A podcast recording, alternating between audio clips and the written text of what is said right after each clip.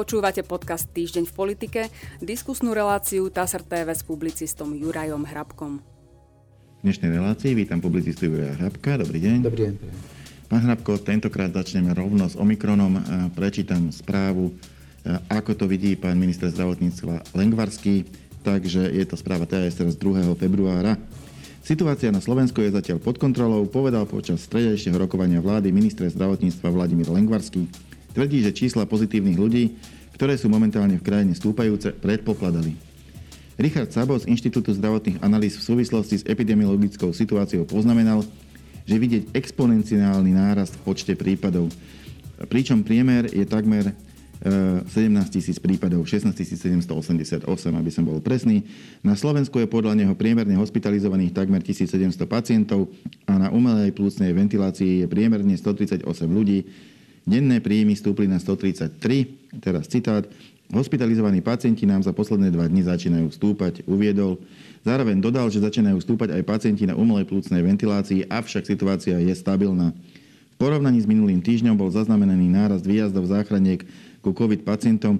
Nárast je viditeľný vo všetkých krajoch Slovenska, pričom najvýraznejší je v Prešovskom, Žilinskom a Bratislavskom kraji, kde stúpol takmer na dvojnásobok. V rámci pozitivity PCR testov vidieť jej nárast – pričom celoslovenský nárast je z 37 na 47 e, Reprodukčné číslo sa zvýšilo približne na 1,55 až na 1,6. To znamená, že 10 infekčných ľudí nakazí ďalších 16 osôb, približil epidemiológ ministerstva zdravotníctva Martin Pavelka. E, mám tu ešte poznamenanú reakciu pána premiéra Hegera, je veľmi podobná. Len teda e, poznamenal, že síce sa nachádzame v prúdkom raste, ale že táto vlna bude prúdka a rýchla. Situácia v nemocniciach je dobrá, zatiaľ nie sme ani na tretine lôžok z kapacity, povedal pán premiér Heger. E, toľko to, toľko to k číslam a k omikronovej vlne. Tie čísla sú také, aké sme tu nikdy nevideli. Jednoducho aj reprodukčné číslo, e, aj, aj ten počet, aj to percento pacientov z tých PCR testovaných, ktoré je momentálne skoro polovica, to by za normálnych okolností e, bol, bol jednoducho obrovský problém, obrovský, ale zdá sa, že, že e, tak pán minister zdravotníctva, ako aj pán premiér e, to hodnotia, že je to v poriadku a že by sme to mali zvládnuť, pretože je to Omikron. Je to tak? No, mali by sme to zvládnuť a aj to určite zvládneme. Otázka je cena, za akú to zvládneme. Neviem, či sme dostatočne pripravení, to si budeme môcť povedať, keď Omikron pominie a uvidíme, čo zanechá, čo zanechá za sebou. Ale faktom je to, čo hovoríme už dávno, alebo ja teda, čo, čo hovorím už dávno, že všetko je tu ponechané na vôľu Božu, Božiu. Každý sa má starať sám o seba a štát jednoducho už veľmi toho nerobí. To vidíme aj z tých opatrení, ktoré v podstate sú také, ako keby neboli. Ignoruje ich vláda, ignoruje ich hlavný hygienik tak potom nečudo, že ich ignorujú aj ľudia. To ide samospádom. No ja by som tu ešte možno jedno ocitoval od pána Hegera. Vyzerá to tak, že prípady, ktoré prichádzajú do nemocníc, budú mať ľahší priebeh, e, takže by to nemal byť veľký nápor na plúcne ventilácie. On to povedal v súvislosti s tým, že očakáva veľmi rýchly náraz počtu e, nakazených a potom rýchly pokles, po ktorom už teraz avizuje, že sa budú uvoľňovať opatrenia. Je to teda realistické, môže to byť tak? No áno, veď vychádzame zo skúseností z krajín, kde už ten Omikron bol, alebo dosahuje teraz tie vrcholy a začína e, klesať. Všeobecne sa očakáva, veď iné skúsenosti s tým nemáme. Naozaj prudký nárast a rovnako prudký potom pokles. Čo mňa v tejto chvíli tak trochu vyrušuje, je, že sa začínajú plniť nemocnice. Oni sú iba zhruba z tretiny zaplnené, ale už to ide. Hm. A takýto jav by mal nastať približne 10-14 dní po tom, čo ten Omikron začne prevládať. Vždy to má mm-hmm. oneskorenie, všetko má oneskorenie, všetko má svoj postup. Najskôr sa zač- začne pribúdať tých infikovaných ľudí, 10-14 dní trvá, kým sa začnú plniť nemocnice a tak ďalej. A potom zase, keď to je na ústupe, no tak začne ubúdať tých infikovaných ľudí a zase tie nemocnice majú 10-14 dní, kým sa to začne prejavovať aj tam. To znamená, no ale tak ministerstvo zdravotníctva má samozrejme oveľa viac informácií, ako poskytuje verejnosti. Majú oveľa viac informácií aj čo sa týka odpadových vod. Treba oceniť, že z toho to vychádza zrejme aj tie, tú stavbu triážnych stanov. Mm. ktoré vláda včera, včera schválila a ktoré sa už začínajú stavať. To znamená, že to vyzerá, že pripravuje naozaj všetko na to, aby tie nemocnice ten nápor vydržali. Či ho vydržia, to uvidíme. Nie som prorok rák, nikto nie je prorok rák. Tie reči a predvídavosti, ako sme boli pripravení aj na deltu a toto už necháme za sebou, pretože všetci sa tým chválili. Aj pán premiér Eduard Heger, aj pán minister zdravotníctva, ktorý predpovedal, že na konci novembra už bude dávno po delte nič z toho sa nestalo, takže nepr- nepredpovedajme. Tie opatrenia nie sú takmer žiadne, čo posilňuje Omikron, respektíve jeho, jeho šírenie. Každý sa naozaj, nech sa stará o seba ako najlepšie vie, pretože štát mu v tomto nepomôže. Poďme k ďalšej téme, mimoriadne závažnej, ktorá zaujíma nielen Slovensko, ale celý svet v posledných týždňoch a mesiacoch. To je situácia na Ukrajine. Vyjadrila sa k nej prezidentka Zuzana Čaputová. Odcitujem zo správy z 1. februára. Posilnenie obrany východnej hranice Slovenskej republiky, ako aj celého tzv. východného krídla NATO, spojenickými silami, je podľa prezidentky Slovenskej republiky Zuzany Čaputovej v našom vlastnom záujme. Vyhlásila to v útorok v súvislosti s nápetím na Ukrajine. Informovala, že Slovenská republika diskutuje s Ukrajinou o tom, čo krajina momentálne potrebuje. Vyzvala tiež nestrácať súdnosť, zachovať pokoj a rozlišovať medzi faktami a propagandou. Teraz citát. Medzi ruskými požiadavkami sú aj také, ktoré si zaslúžia pozorné vypočutie. Ako napríklad návrh na zákaz niektorých zbraňových systémov v Európe a preto má zmysel s nimi viesť naďalej dialog. Ale medzi legitímne práva Ruska nepatrí to, že môže rozhodovať o osudoch iných bez ohľadu na ich záujmy, povedala prezidentka. Aktuálna situácia si podľa nej vyžaduje rozumné kroky a silné hodnotové postoje.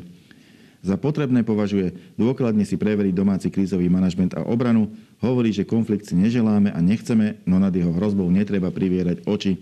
Upozornila na jeho možné dosahy na Slovensko, napríklad utečeneckú krízu. To znamená, v prípade, že by sa tam eskalovalo, tak sa logicky dá očakávať, že Ukrajinci sa pohnú smerom k nám. Tí, ktorí sa budú, tí, ktorí, aj do Polska, ale, aj, ale, aj, ale aj k nám, teda tí, ktorí sa budú chcieť vzdialiť od miesta konfliktu. E, ešte dočítam, nemôžeme si dovoliť vystupovať ako nerozhodný alebo slabý článok na východom krídle aliancie. V situácii, ako je táto, potrebujeme v prvom rade podporovať jednotu a súdržnosť a samozrejme našu ochotu ďalej prispievať ku kolektívnej bezpečnosti, e, povedala prezidentka Slovenskej republiky. Tak sa chcem spýtať na vaše hodnotenie z politického hľadiska, nie z nejakého vojenského, ale z politického hľadiska. Prečo e, pani prezidentka vystúpila práve s takýmto prejavom, aký bol jej cieľ? No to je otázka skôr na pani prezidentku. Ja nemôžem samozrejme hovoriť za ňu, môžem si iba domýšľať, že čo tým, čo tým asi sledovala. A keď to tak zhrniem, tak sledovala tým posilnenie, posilnenie veci a posilnenie k toho, aby tá obrana alebo vojenská zmluva z USA, ktorá o chvíľu bude v parlamente, aby bola schválená, dodala tým odvahu nejakým spôsobom. Ale nie je to nič prekvapujúce. Ja si pamätám na vyhlásenie pani prezidentky ešte pred jej cestou do Dubaja, kde mala podobné vyhlásenie, to znamená, že ona ide po tej svojej línii, tak ako to vníma, tak ako to považuje za správne. Konec koncov vieme, že sa nehodlá dať e, tú zmluvu na ústavný súd, to odmietla dať, takže jednoducho jej cesta, jej línia je vytýčená a ona po nej ide, tak povediať, bez zaváhania. To znamená, zase na druhej strane je stále najdôveryhodnejším politikom. Je mm. najvyššou reprezentantkou krajiny, čo povie prezident, treba tomu počúvať a načúvať, hoci s tým sa nedá vždy súhlasiť, alebo netreba s tým vždy súhlasiť, ale jednoducho ten inštitút prezidenta si to vyžaduje, takúto základnú slušnosť, aby sme počúvali, čo hovorí pani prezidentka. A potom to samozrejme môžeme hodnotiť ja nevidím žiadne vybočenie z tej jej cesty ešte ako, podpredsed, ako z progresívneho Slovenska po tej ceste ide, ktorú si vytýčila. A to sa týka aj tejto vojenskej obranej zmluvy. Samozrejme nepovedala nič nové, nič také, čo by sme nevedeli, ale opakujem, je rozdiel, kto to hovorí. Aj v tomto prípade to hovorí pani prezidentka a má to svoju váhu. Inak ja mám taký pocit, ako keby sa teraz v podstate už, keď je zmluva vo veľmi vysokom štádiu e, toho príjmania, to znamená, tam naozaj už len niekoľko krokov k tomu, aby, aby mohla byť ratifikovaná a začať platiť. Sa, sa rozbiehala verejná diskusia, ktorá tu mala byť na jeseň, ale tu nebola. Jednoducho ako si potichu to celé zbehlo a potom sa, sa ozval pán Chmelár na jednej strane, na druhej strane teraz sa začínajú ozývať mimovládne organizácie. Pán Chmelár má kritické stanoviská k tej zmluve, zase mimovládne organizácie ju podporujú, ale diskutujú. Tá debata sa rozbieha. Nie je to už neskoro. No, tá debata už je o ničom. Už je rozhodnuté, aké to tak zhrniem z môjho pohľadu, je rozhodnuté a tá zmluva bude ratifikovaná. Bude odsúhlasená teda parlamentom s tým, že pani prezidentka môže ratifikovať, lebo parlament vydáva súhlas na ratifikáciu a z tých krokov a postupov pani prezidentky je evidentné podľa môjho názoru, že tú zmluvu ratifikuje. Čiže už je koniec, teraz sa vládna koalícia, ktorá už len chytá toho kocúra za chvost a bude sa snažiť, aby čo najskôr sa tak aj udialo, aby sa parlament toho vydania súhlasu čo najskôr zbavil, aby tam nebola tá diskusia okolo, okolo zmluvy, ja neviem, naťahovaná na 2-3 dní, alebo koľko, ale aby to bolo čím skôr zmietnuté zo stola a potom už pani prezidentka to ratifikovala. No to je ale nie, nie úplne v ich rukách, pretože samozrejme parlamentná diskusia je aj taká dlhá, v závislosti od toho, koľko poslancov sa prihlási písomne, koľko sa prihlási ústne, či využijú náplno tie časové limity, ktoré majú k dispozícii na svoje vystúpenia. A to znamená, že asi sa to úplne za, za hodinu zvládnuť nedá. No veď určite, že nie. To bude záležať od taktiky a stratégie opozičných strán, akú si zvolia. Či budú mať záujem, o tomto hovoria, ja si myslím, že je to v ich záujme. Nechcem predbiehať, ale samozrejme ako opozičné strany ktoré namietajú voči tomuto a namietajú aj voči tomu, že pripomienkové konanie bolo také, ako bolo, že námietky generálneho prokurátora boli zmietnuté zo stola.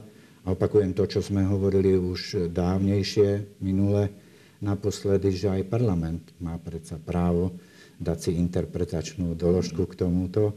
Takže ak už vieme, že pani prezidentka dala interpretačnú doložku, oznámila, že aj americká strana dala interpretačnú doložku. Ešte stále zostáva, aby aj parlament dal svoju interpretačnú doložku, tak ako to kedysi urobil pri slovensko-maďarskej zmluve. Znamená, že musíme na to počkať. Ja predpokladám, že takéto snahy ešte aj budú a že tie vášne sa vybičujú ešte viac, keď zmluva dorazí do parlamentu a samozrejme v záujme vládnej koalície ako také je, aby to čo najskôr prehrmelo. Poďme k ďalšej téme. V parlamente prešiel už prvým čítaním, prešla prvým čítaním novela vysokoškolského zákona, zbudila tiež pomerne e, veľké a kontroverzné reakcie, tak zo stran študentov, ako je zástupcov vysokých škôl, na druhej strane ministerstva. Ocitujem zo správy TASR.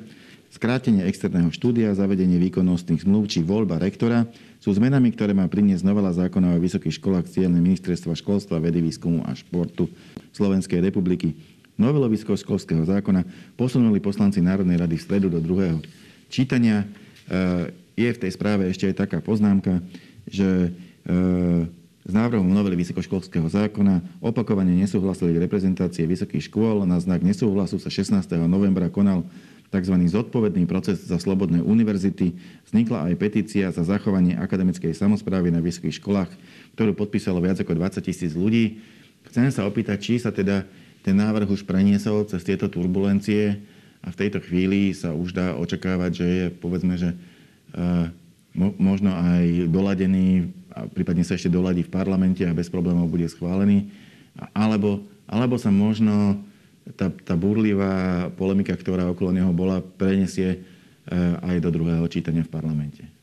Myslím si, že sa prenesie do druhého čítania, pretože ten návrh, ako vy hovoríte, odmietli aj akademické obce, aj rektory, združenia, aj veľmi veľa, veľmi veľa ľudí, ktorí do toho majú čo povedať a ktorí rozumejú o tom, čo tam ide. To znamená, že buď bude, alebo takto, politická vôľa alebo síla na to, aby to v parlamente prešlo tak, ten návrh, ako bol podaný, určite ju vládna koalícia má, pretože disponuje stále ústavnou väčšinou poslancov. Čo, čo si spomínam, tak napríklad s týmto zákonom nemalo sme rodina nejaké problémy. To znamená, by vládna koalícia viac menej mala byť komplet. Pri hlasovaní o tomto zákone? No, pokiaľ sa niečo nezmenilo, samozrejme. Toto stačí, keď to schváli obyčajná väčšina poslancov, takže tam aj sme rodina, keby mala nejaké problémy, no tak vládna, zvyšok vládnej koalície to dokáže schváliť aj, aj mimo nej alebo, alebo bez nej. No ale už to samo o sebe, keď takto hovoríme, uvažujeme a pripomíname si, čo sa stalo v minulosti, je tristné, pretože ako sa tu potom vládne keď vláda má k dispozícii ústavnú väčšinu poslancov a musí sa triasť, či jej návrh, pretože ide o vládny návrh, bude v parlamente schválený alebo nebude schválený. To proste jednoducho zrejme nediskutujú poslanecké kluby, zrejme to nemajú uzrojmené, ale do toho teraz nejdem, vrátim sa k tej vysokoškolskej novele. No tak dá sa predpokladať samozrejme, že prídu nejaké pozmeňovacie návrhy, či budú schválené, je samozrejme otázne, otázna je aj ich kvalita, ale netreba sa čudovať tomu, že vysoké školy sa búria proti tomuto návrhu. Ja to poviem iba z politického hľadiska, pretože nerozumiem celkom tým veciam, je to mimo môj odbor o tom, ako má fungovať vysoké školstvo, ale z toho politického hľadiska je to pre mňa úplne jednoznačné, ak sa má zasahovať do akademického senátu, ak sa má zasahovať e, tak, že rektora nebude voliť iba akademická obec, ale ľudia aj zvonku a ľudia, ktorí nominuje samotný minister školstva, tak to nepokladám naozaj za dobré. A hovorím to aj z toho dôvodu, že pán minister Gröling sa kedysi, pred dvomi rokmi ešte myslím, 20. to bolo, nominoval sám seba do správnej rady, myslím, Univerzity Komenského v Bratislave. No to odhľadnúť od toho, teda, že je podozrivý, oprávnený, podozrivý z plagiátorstva, tak to je, toto je vyslovene politický krok, že politici by mali začať ovládať akademické senáty a voľbu rektora. To sa mi na tom teda vôbec nepáči, lebo to je vnášanie politiky tam, kde politika nemá čo robiť. Ale je to komplexnejší celý pohľad, ktorý ja nevidím veľmi, veľmi do neho, ale toto je napríklad vec, ktorá sa mi nepáči. Hm. Poďme k téme, je taká ako keby širšie, politická. E, zdá sa, že e, nakoniec sme sa tu už veľakrát rozprávali o tom, že realita vládnutia vládnej koalície sa vzdialila tomu, čo majú napísané v koaličnej zmluve. Nesedia už ani počty ministrov, ktoré majú jednotlivé e, poslanecké kluby k dispozícii a dlho sa s tým nič nerobilo, jednoducho mala vládna koalícia iné problémy, ale, ale napríklad Igor Matovič opakovane upozorňoval, že to, že to jednoducho nie je v súlade s koaličnou zmluvou. Teraz e, sa vyjadril, zdá že tam nastal, nastal istý posun, ja by som prečítal, o čo išlo. Je to správa TASR z 2. februára. Prípade ministerky spravodlivosti Márie Kolikovej treba upraviť koaličnú zmluvu. Dohodla sa na tom koaličná rada, ktorá zasadala počas stredajšieho rokovania vlády. Uviedol to minister financií a líder Olano Igor Matovič. Upravili by sme znenie koaličnej zmluvy, aby nám riešilo možnosť, aby mohla byť Kolíková teoreticky aj naďalej ministerkou spravodlivosti. Povedal Matovič tým, že ich to čaká najbližšie dni a týždne. Vieme, že pani Kolíková bola pôvodne novinantkou eh, Hnutia za ľudí z hnutia za ľudí aj z poslaneckého klubu aj s viacerými kolegami odišla, vstúpila do poslaneckého klubu SAS, e, ale ostala napriek tomu ministerkou, pretože tú podporu za ľudí nahradila podpora SAS. Na papieri to je ale stále ešte napísané inak, čiže by bol, naozaj bolo asi správne, e, keby sa, keby sa tie veci zosúladili, to znamená, buď už ona nebola ministerkou, alebo sa v koaličnej zmluve upravilo, aby mohla ostať ministerkou, ale jednoducho, aby aby dohoda sedela s realitou. Chcem sa opýtať, či to teda k tomu smeruje, či to vyhlásenie Igora Matoviča sa dá čítať tak, že sa dohodli, e, že to teda dajú do poriadku, alebo je to len začiatok e, možno ďalšieho rokovacieho kolotoča, kde si jednotlivé poslanecké kluby budú klásť podmienky, tak keď vy chcete mať o jedného ministra viacej de facto, tak my zase chceme toto a, a jednoducho bude sa rokovať a možno sa bude rokovať ešte dlho. To by som iba, iba špekuloval a naozaj tu sa nedá predvídať to, čo urobia politické strany, to, ako sa robí politika. To sa nedá predvídať vôbec, je to absolútne nezrozumiteľné, nepredvídateľné, čiže ja si počkám radšej na ten výsledok a potom ho môžeme zase zhodnotiť.